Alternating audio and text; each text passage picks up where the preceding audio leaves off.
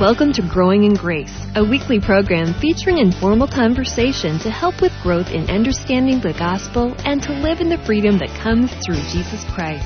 And now, here's the hosts of Growing in Grace, Mike Kapler and Joel Brzezinski. Welcome to Growing in Grace. I am Joel Brzezinski, and every week my friend and I, Mike Kapler, like to get together and just chat about the goodness of God, the grace of God, the gospel, and the truth that the Spirit speaks to our hearts on a daily basis. And it's good to have you here with me today, Cap. Well, good to be here again, Joel. If you're listening for the first time, I just want you to know you're not going to hear a lot of religious gobbledygook or whatever you want to call it. We're just regular folks. We're not we haven't graduated from seminary. We're not theologians, but we do love the Lord, and we are fascinated with the gospel and the grace of that gospel. And hopefully, as we converse and talk and do what we do here on Growing in Grace, and that's just focus on the gospel and the unconditional love of Jesus Christ. As we do that, hopefully it's going to bring some things home that maybe we didn't understand as well before. At least that's our goal with the program. So thanks for listening. Well, yeah, Cap, I've tried to walk that religious line and talk that religious talk, and I just found in the early days of my walk with God that I just couldn't do it consistently. I just couldn't do any of it. It was, sometimes easy to talk the talk and sometimes hard to talk the talk when I knew that, that my life wasn't really showing what I was, trying to talk about. And so I had to give up and literally give up on religion and instead turn to Jesus Christ, turn to His life in me and the grace of God. Paul said, by the grace of God, I am what I am. And so when we say we're not going to be talking religious gobbledygook, that's what we're talking about. We're talking about Jesus Christ, not this religion that nobody can live up to. Last week we were talking about being convicted of righteousness. We'll go to John chapter 16 here in just a minute, but how often in our life have we talked about the Holy Spirit convicting us of sin?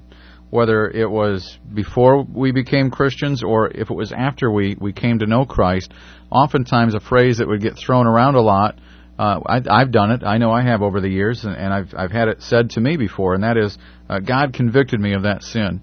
And we're here to show you in John chapter 16 that the Holy Spirit, really for the believer, is here to convict you of righteousness. He's here to convince you that you have been made new. It's not our righteousness, it's His righteousness in us. Indeed, and it's the whole reason is because God made Him who knew no sin, Jesus Christ, to become sin for us so that we could become the righteousness of God. Jesus Christ on the cross, he didn't just take a bunch of beatings and His body was beat up and nails in His hands and feet. All of that was terrible, and the thorns in His brow, but God's wrath, God's full wrath, was poured out upon Jesus Christ, the innocent one. Jesus Christ was innocent, yet God made Him to be sin for us, and what we got out of this was that we became the righteousness of God in Christ Jesus. It's a done deal. It's factual now that even though, we might sin from time to time, we might do things that are unpleasing to God, The truth is that we have truly become the righteousness of God, and what we're talking about today is letting the Holy Spirit convict us of that, as the Scripture that Cap just read talks about. Yeah, because, keep in mind that in the Old Covenant, under the Old Testament, the Jews were always going around trying to establish their own righteousness through what they did. Well, here, righteousness has been gifted to us. We have literally become the righteousness of God. We have become righteous because it is indeed a gift, and it's not based on what we do, but what we believe. The finished work of Jesus Christ has made that possible. Now, in John chapter 16, verse 8, here's the Scripture we're talking about. Jesus is talking about the Holy Spirit, and He says, "And when He has come, He will convict the world of sin and of righteousness, and of judgment, of sin, because they do not believe in me." So that's for the unbeliever. The Spirit will convict you of righteousness, because I go to my Father and you see me no more, and of judgment, because the ruler of this world is judged. So there you have it. The world, the unbeliever, needs to be convicted of sin by the Spirit, because they don't believe. For the believer, you need to be reminded from the Spirit that you indeed are righteous, because everything in this world is going to try to tell you just the opposite of that. That's true, and the reason the unbeliever needs to be convicted of sin is the same reason you and me, everybody listening who has already become a believer, needed that conviction in the first place. We all needed that conviction originally. We needed to know that we were sinners so that we could turn from unbelief to faith in Jesus Christ. Once that has happened, as Galatians says, once the tutor of the law has convicted us of sin and shown us that we need Jesus Christ as our righteousness, once we've turned to Christ, then we're no longer under the law. We're no longer, Paul calls the law the ministry of condemnation. He calls it the ministry of death. We're no longer under the ministry of death, but we're under the ministry of righteousness and the ministry of life.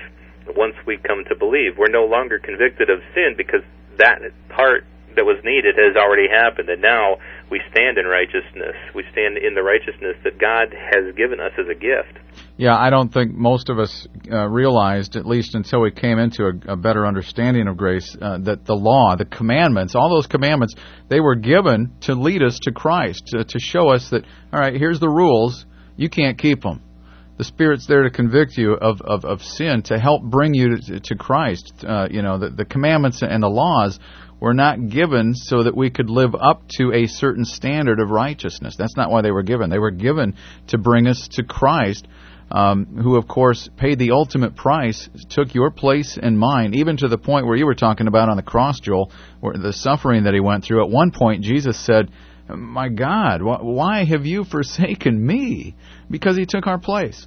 And now, because of that, we've been able to become his righteousness. And that's why the Spirit is always there to remind us that we are in Christ, we are righteous, we are forgiven, we are loved under any circumstance.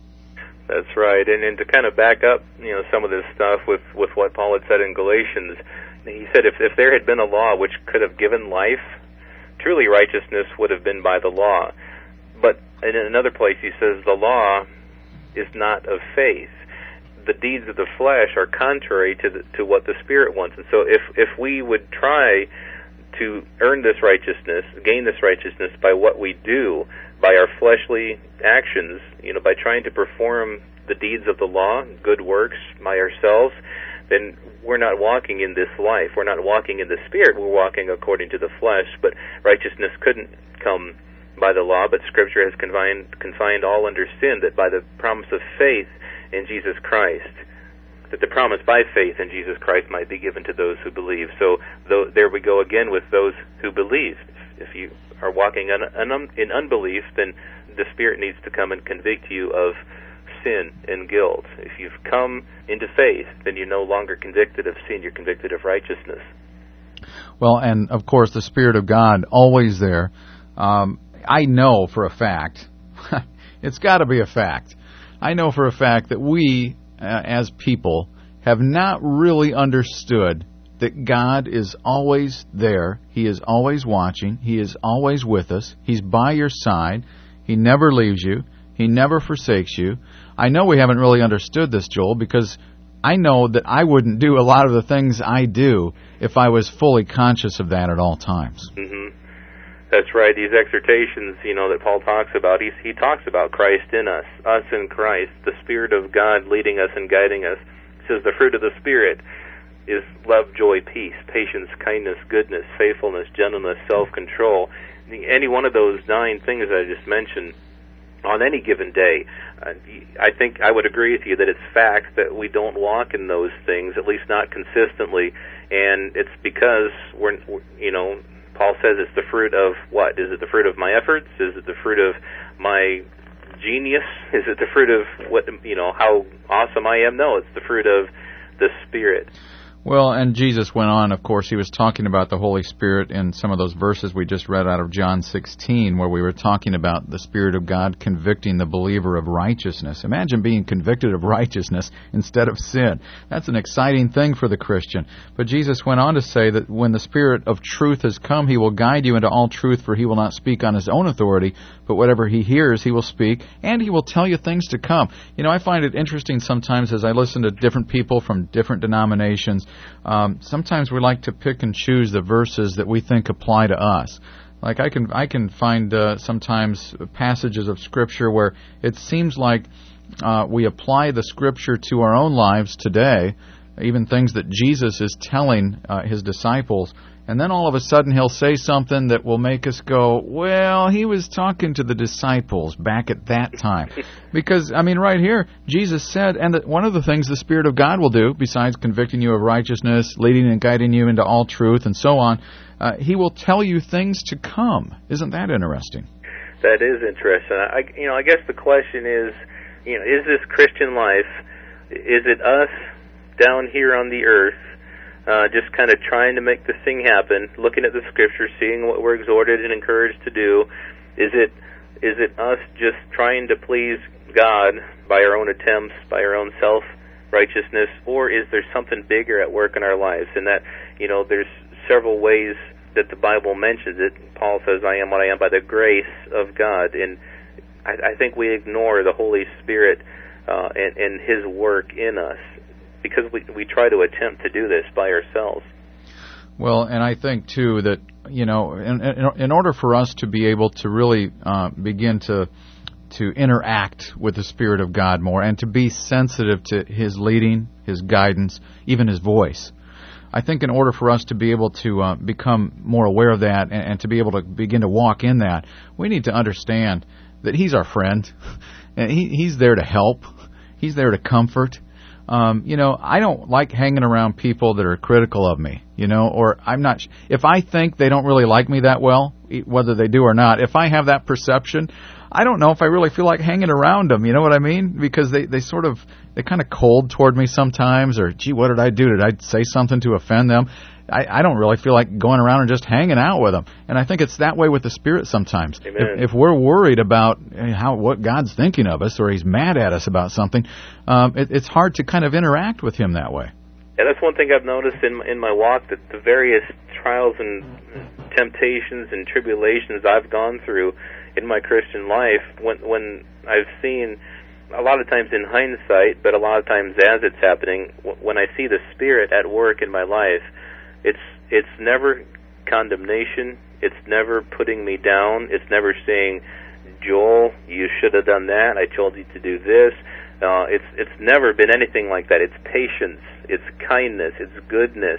It's his saying that he's going to be faithful to me no matter what I do. And it's all, the way the Spirit speaks is like that, as you say, Cap, as a friend, as someone who loves, as someone who cares about you. So if you're feeling condemnation, if you're feeling like you just can't make this happen, then you need to give up on that and just trust. Really, what walking in the Spirit is, in one sense, it's trusting in God, trusting in his work in you. Well put. We're out of time for this one. Joel, I'll let you wrap things up, and hopefully you'll be able to make it with us here on Growing in Grace again next week. Yeah, thanks a lot for joining us. If for any reason you want to get a hold of us, a website that I have set up is called graceroots.org, graceroots.org, and you can send us a little note of encouragement if you want through that, or just a comment, and thanks for joining us. We'll be back again with you next week. You've been listening to Growing in Grace with Mike Kapler and Joel Brzezinski, a weekly program featuring informal conversation to help with growth in understanding the gospel and to live in the freedom that comes through Jesus Christ.